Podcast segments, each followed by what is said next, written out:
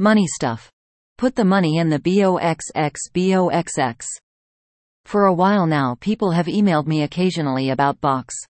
The Alpha Architect 1 to 3 month BOX, ETF, which is, loosely speaking, a money market exchange traded fund whose holders get paid treasury bill interest rates but don't pay taxes.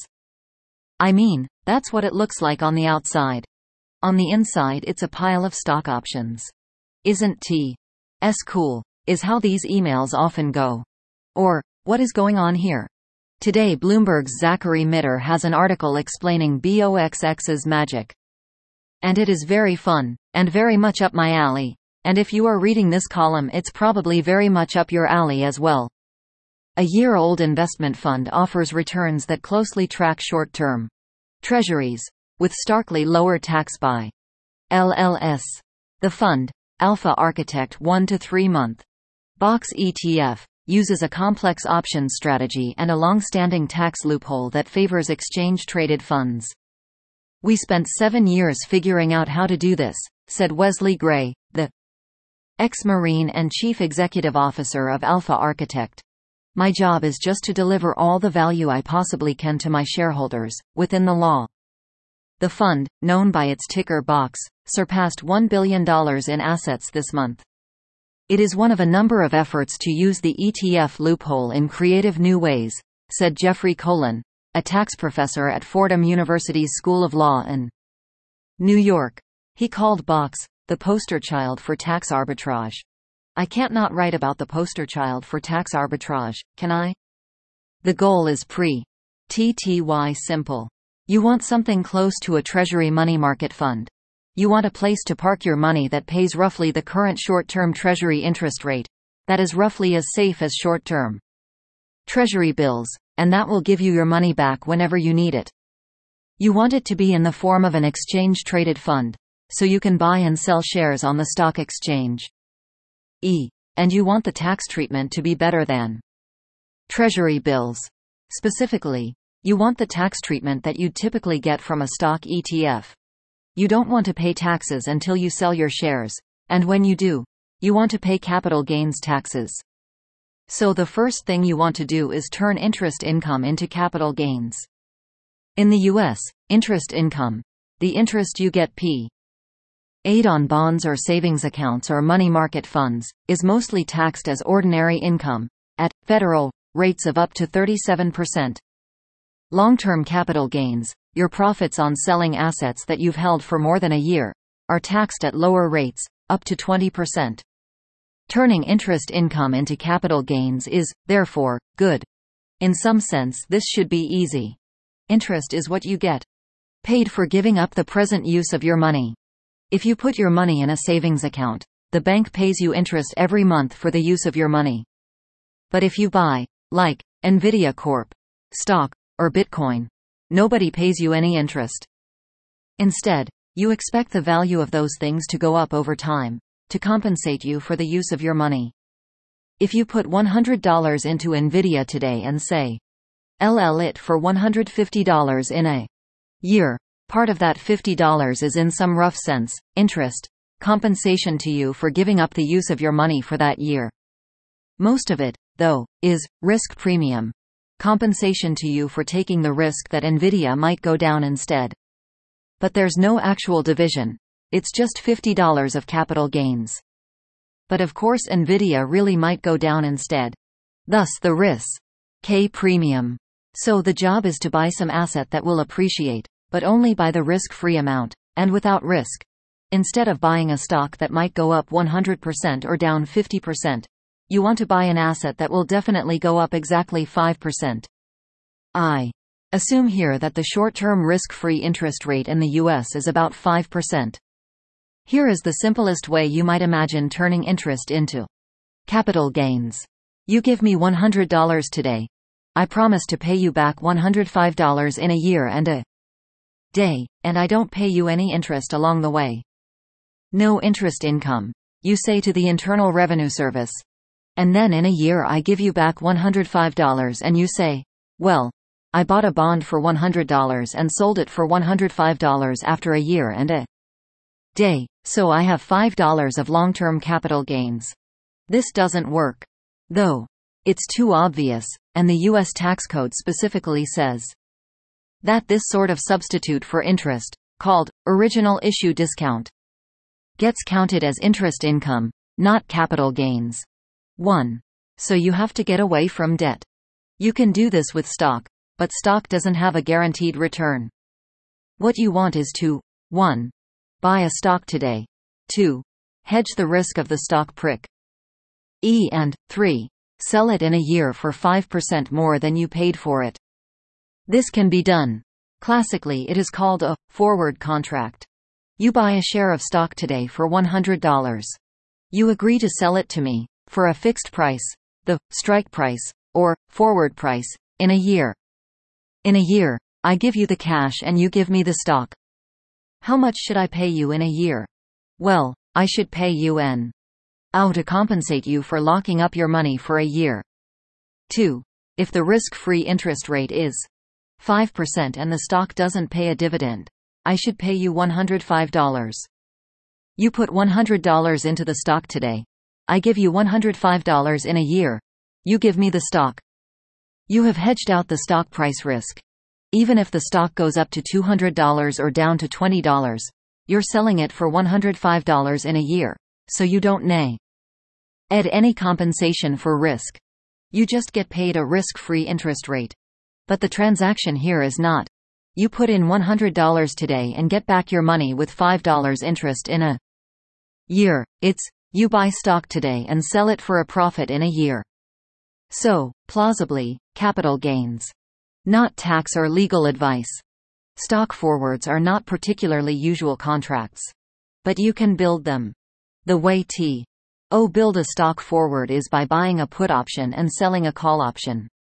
So, 1. Today, you buy a share of stock for $100. 2. Today, you sell me a call option giving me the right, but not the obligation, to buy the stock from you for $105 in a year. 3. Today, you buy from me a put option giving you the right, but not the obligation, to sell me the stock for $105 in a year. 4.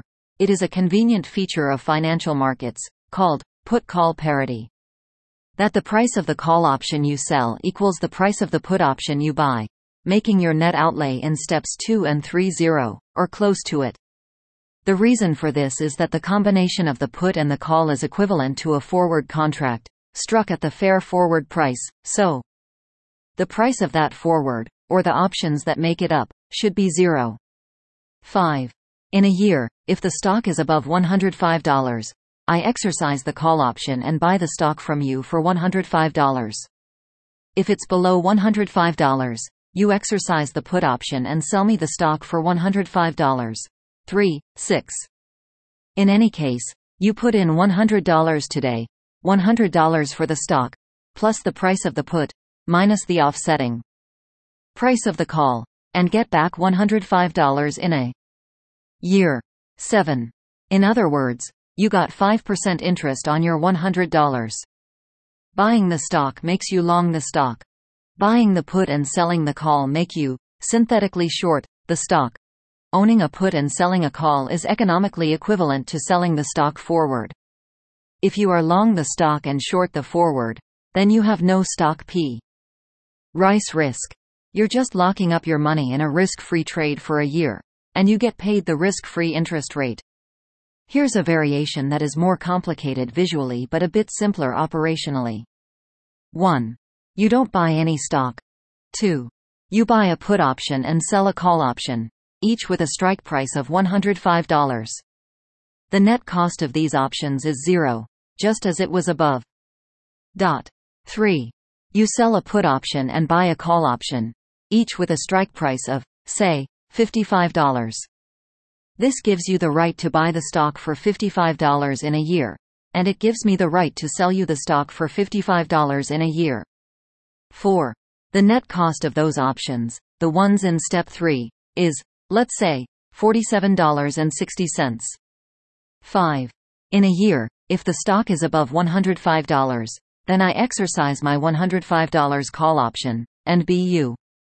Why the stock from you at $105? and you exercise your call option. and buy the stock from me at $55. And the net result is that you get $50 and no stock. 6. If the stock is below $55, then I exercise my put option and sell you the stock at $55. And you exercise your put option and sell me the stock at $105. And the net result is that you get $50 and no stock. 7. If the stock is between $55 and $105, then you exercise your put option and sell me the stock at $105 and your call option and buy the stock from me at $55 and the net result is that you get $50 and no stock. 8. In any case, you paid $47.60 today for the options in step 3 and got back $50 in a year. 9. In other words, you got 5% interest on your $47.60. The actual pre CES don't matter much. The point is that you have put in some money today in exchange for a fixed amount of money in the future, using options. You get synthetically short, in step 2, just like in the previous example. But instead of getting long by buying the stock, you get synthetically long by buying the call and selling the put, in step 3. You are long and short the stock using options. This is neater because rather than buying stock and options, you do everything in one place, in the options market. This is called a box spread. Does it turn interest income into capital gains? Sure, more or less. Not legal advice. Alpha Architect says. The taxation of box spreads is complex. The tax rates, e.g., 25% or 40%, and tax character, e.g., income versus capital G. AIN, of options can differ from the taxation of treasury bills. The situation can get even more complex for index options, such as SPX, which are considered 1256 contracts, meaning 60% of their gains are taxed at long-term capital gains rates, and 40% are taxed at short-term capital gains rates. But let's just loosely say that, yes, this transmutes a thing called interest into capital gains on some equity derivatives. And in fact derivatives traders think of box spreads as a way to lend money in the options market and get paid roughly the risk-free interest rate. And that's what box does. It mostly buys box spreads on the S&P 500 index, earning treasury-like interest through equity index derivatives. There is one other nice feature of box spreads using U.S. Listed options. I talked above about you trading options with me. But of course if you buy a put option from me today, and then in a year you exercise the option and demand that I pay you for the stock, there is some risk that I won't have the money. Trading U.S. listed options solves this problem, because in listed options your counterparty is not me, some guy whose credit is risky, but rat. Her the options clearing. Corp. Which backs all U.S. listed options trades. The OCC is not actually an agency of the U.S. government, and its credit is not exactly identical to that of U.S. Treasury bills. But you might nonetheless feel pretty confident in its credit. It is a too big to fail financial markets utility with a strong credit rating and a lot of regulatory interest.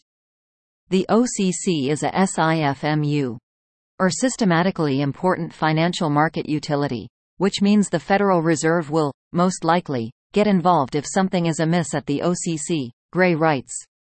On Alpha Architect's blog, lending money in the box spread market pays roughly treasury-like interest, and has roughly treasury-like credit risk. Which is what you wanted. So far, so good. You have turned interest income into capital gains. But that only does so much. If you know that you want to lock up your money for 18 months and get paid the risk-free interest rate on it, then, yes, you can buy an 18-month box spread and, perhaps, turn your interest income into long-term capital gains. But that's not a great product. What you want in a product is something more flexible. 1. The product lasts forever and is constantly earning the short-term risk-free interest rate on whatever money it holds. 2. Anyone can put money in or take money out at any time. 3. They pay taxes only when they take their money out, and only on their gains. The difference between what they take out and what they put in. For that, you need some ETF technology. Mider writes. ETF's tax advantage stem. S from their ability to avoid capital gains. That's the kind of taxable event that happens when you sell something for more than you paid. A 1969 law allows a certain type of investment fund to avoid those events if it hands appreciated securities, rather than cash, to an investor withdrawing from the fund, a transaction known as in-kind redemption. The tax break was rarely used until ETFs were invented two decades later. Thanks to the tax treatment of in-kind redemptions, ETFs typically record no gains at all. That means the tax hit from winning stock bets is postponed until the investor sells the ETF, a perk holders of mutual funds, hedge funds and individual brokerage accounts don't typically enjoy. We have talked about this treatment.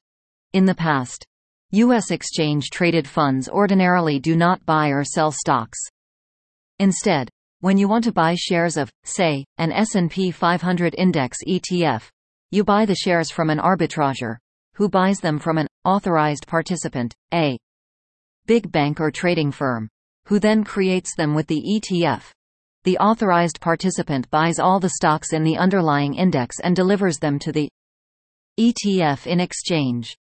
E for some new shares of the ETF.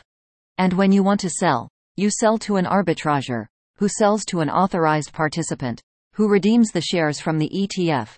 The authorized participant hands the shares back to the ETF and gets back the basket of underlying stocks, which it then sells. 4. The key advantage of this is that those in-kind redemptions, when the ETF takes back shares and gives out its underlying holdings, are not taxable events under U.S. law. So a well-run stock index ETF might never have any taxable gains, which means that its holders never have any taxable income from holding the ETF. Unlike a regular mutual fund, which will have gains whenever it sells appreciated stocks, and which will pass those gains on to its holders. When the holders sell their ETF shares, that is a taxable transaction for them. If the ETF shares have gone up, then they pay capital gains taxes on their gains. But just holding the ETF shouldn't generate taxes. I suppose in theory BOX could work something like that. It could never buy or sell BOX spreads, but instead have an authorized participant buy the BOX spreads and exchange them for new ETF shares. In pract. ICE, that seems more challenging to pull off with index options than it is with stocks, and BOX does something different. Mider. Earning bond-like returns but recording them as capital gains from options bets, rather than interest, gives BOX a chance to deploy the tax magic of ETFs. It does that by turning a single stock into a perpetual tax loss generating machine. The stock that BOX uses for this task is usually Booking Holdings Inc., the owner of reservation websites like Priceline, OpenTable and Booking.com. In addition to placing BOX spreads on the S&P 500, from time to time BOX will also buy one on Booking shares. Booking's unusually high price, which hasn't dipped below $3,000 this year, makes it an attractive stock for these trades, Gray said. Although booking spreads typically represent less than 1% of BOXX's holdings, they play a key role in its tax planning. A box spread is akin to making two bets, one that a stock or index will go up, and one that it will go down. Since the bets are symmetrical, the overall value of the spread is unaffected by market movements. But the individual components are, if booking R is the long bet will gain in value, and the short one will lose. Whenever Box wants to cancel out some capital gains, it uses an in-kind redemption to hand off the winning leg of the booking trade to a market maker, Gray said. It keeps the losing leg on its own books, generating a tax loss. A relatively small investment in booking, combined with the ETF loophole, can easily generate large tax losses. Last May, Box bought a box spread on booking for about $1 million. Three months later, the long side of the trade had gained more than $30 million and the short side had lost almost the same amount. Then Box shed the winning part of the trade through an in-kind redemption and kept the losing part on its books.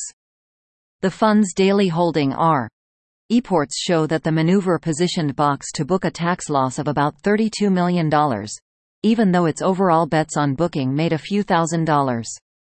That loss is more than all the actual returns the fund earned last year.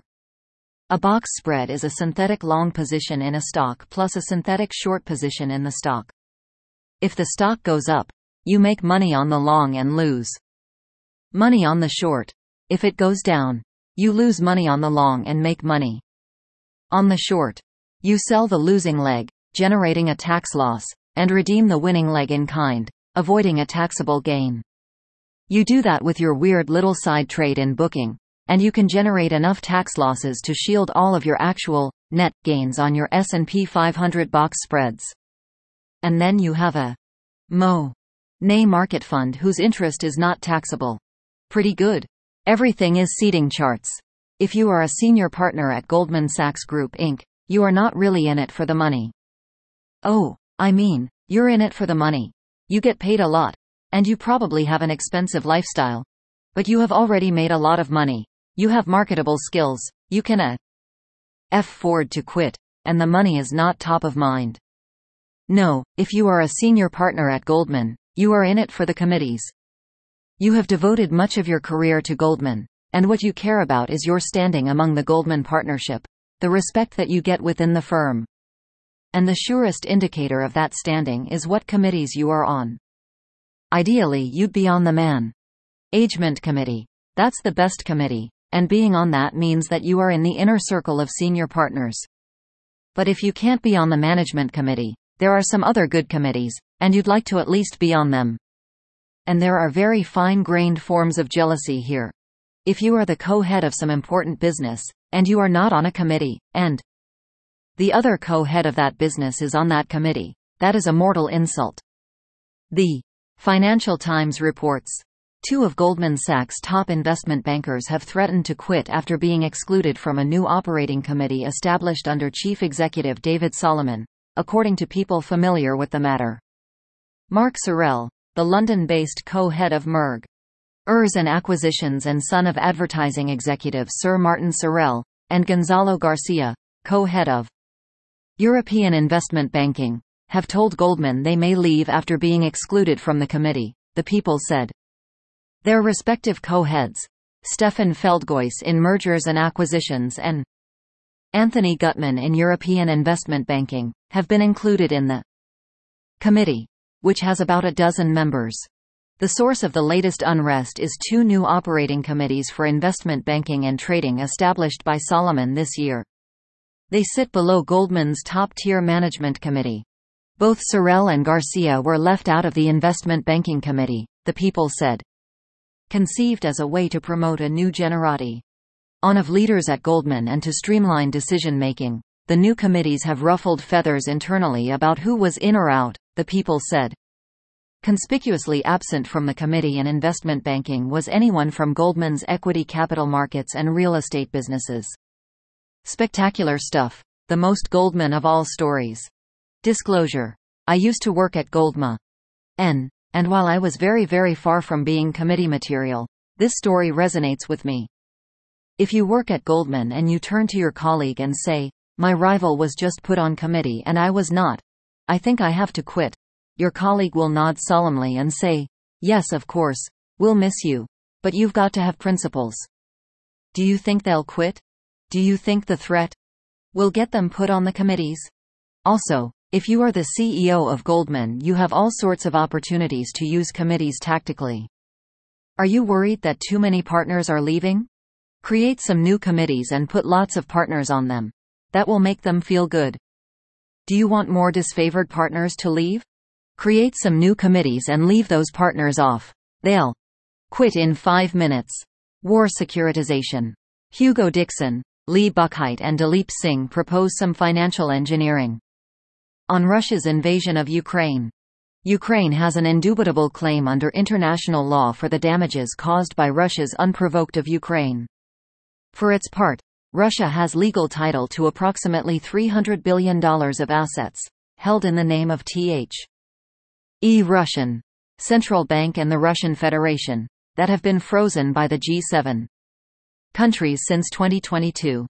The problem is that the country, Ukraine, to which reparations are owed does not have custody of the frozen assets and the countries, the G7, that do have custody of the frozen assets do not have a claim for reparations against Russia. Ukraine has a good legal and moral claim on Russia's money, but it can't get the money. The G7 countries, the US, UK, Canada, France, Germany, Italy and Japan, are holding onto a lot of Russia's money, but they have no legal or moral claim on the money. The trick is to transfer Ukraine's claim to the G7 countries, so the G7 countries can transfer the money to Ukraine. I suppose one way to do that would be to literally sell the claim. Ukraine has a valuable asset, the claim on Russia, and maybe someone who could better enforce it would pay for it, but a roughly equivalent way would be to put it in a box and lend some money against the box. Ukraine could raise up to $300 billion through a syndicated loan provided by G7 governments. The loan would be collateralized by Kyiv's claim for war damages against T. Moscow. In the most likely scenario that Vladimir Putin refuses to pay reparations, the G7 syndicate would set off the Kremlin's $300 billion of frozen assets against the claim for reparations. Ellipsis. A reparation-backed loan would create a mechanism by which legal title to the claim for reparations, an indubitable claim under international law, can be placed in the hands of PA. RTIES with the legal and practical ability to satisfy that claim from Russian assets. Ellipsis. The loan will be structured as a limited recourse obligation. This means the syndicate will agree to look solely to the collateral, the reparations claim against Russia, as the source for repayment of the loan. It's not quite selling the claim, but it is more or less equivalent. One thing it would mean is that any peace negotiation between Ukraine and Russia wouldn't be able to resolve the reparations question.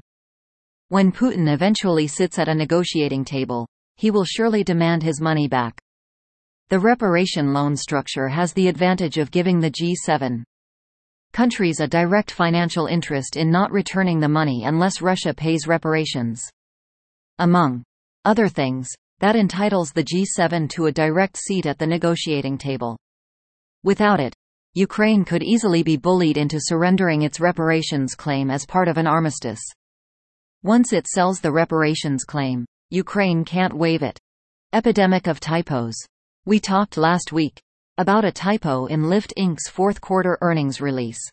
On the second page of the release, under FY24 directional commentary, Lyft said that it expected its adjusted EBITDA margin to expand by approximately 500 basis points year-over-year. Later, Lyft put out a correction, saying that was actually 50 basis points. The stock rallied hard on the wrong number, then fell a bit on the right one. My bad, said Lyft's chief executive officer. But also, it was 1-0 in a press release. I mean, honestly, fair. Could be worse. Mr. Car Wash Inc. put out its fourth quarter earnings release at 4:12 p.m. yesterday. Its fiscal 2024 outlook includes comparable store sales growth of -0.5% to 2.5%. Later in the evening, Mr. Car Wash put out a revised earnings release to correct a clerical error, changing that guidance to plus 0.5% to 2.5%. It was one minus sign in a press release. I suppose, but if you work in finance you want to avoid extraneous minus signs? If you are going to sprinkle characters at random into your press releases, zeros are pretty good ones to sprinkle. Minus signs are bad. Planet Fitness Inc. put out its fourth quarter earnings release. At 6.31 a.m. today. Its 2024 outlook includes system wide same store sales growth in the high single-digit percentage range. Later this morning, it put out a revised earnings release to correct a clerical error, changing that guidance to 5% to 6%, which I suppose would be mid-single digits. I guess that one's not really a typo. 6 is in the top half of the single digits? I dunno. Anyway Mr. Car Washes and Planet Fitness tie. POS didn't cause huge volumes of volatile trading, as Lyft's apparently did. 5.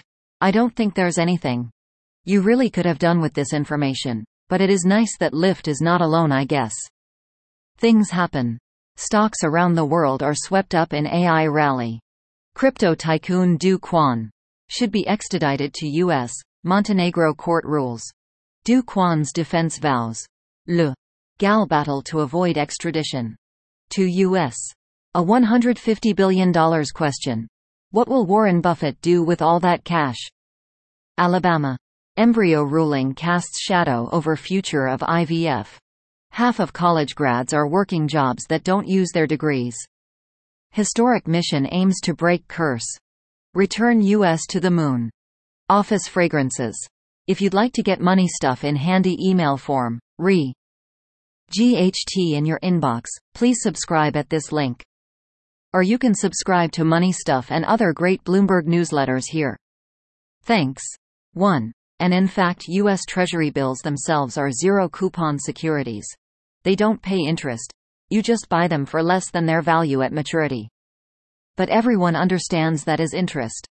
2. Equivalently, I can lock up $100 for a year, in Treasury bills, and get back $105 in a year, which I will use to buy the stock from you. So I'm indifferent between paying you $100 for the stock now and paying you $105 for it in a year. 3. If the stock is at exactly $105, then I guess neither of us exercises our options and you just sell the stock in the market at $105. 4. To be clear. Much of the time, if you want to be buy or sell, someone else wants to sell or buy, and you just trade with them and there is no creation or redemption. But if more people want to buy, or sell, then ETF shares will be created, or redeemed. 5. Also it would have been extremely funny. If Nvidia Corp. had had an earnings typo, but as far as I know it did not. Like getting this newsletter? Subscribe to Bloomberg.com. For unlimited access to trusted, data-driven journalism and subscriber-only insights. Before it's here, it's on the Bloomberg terminal. Find out more about how the terminal delivers information and analysis that financial professionals can't find anywhere else. Learn more. Want to sponsor this newsletter? Get in touch here.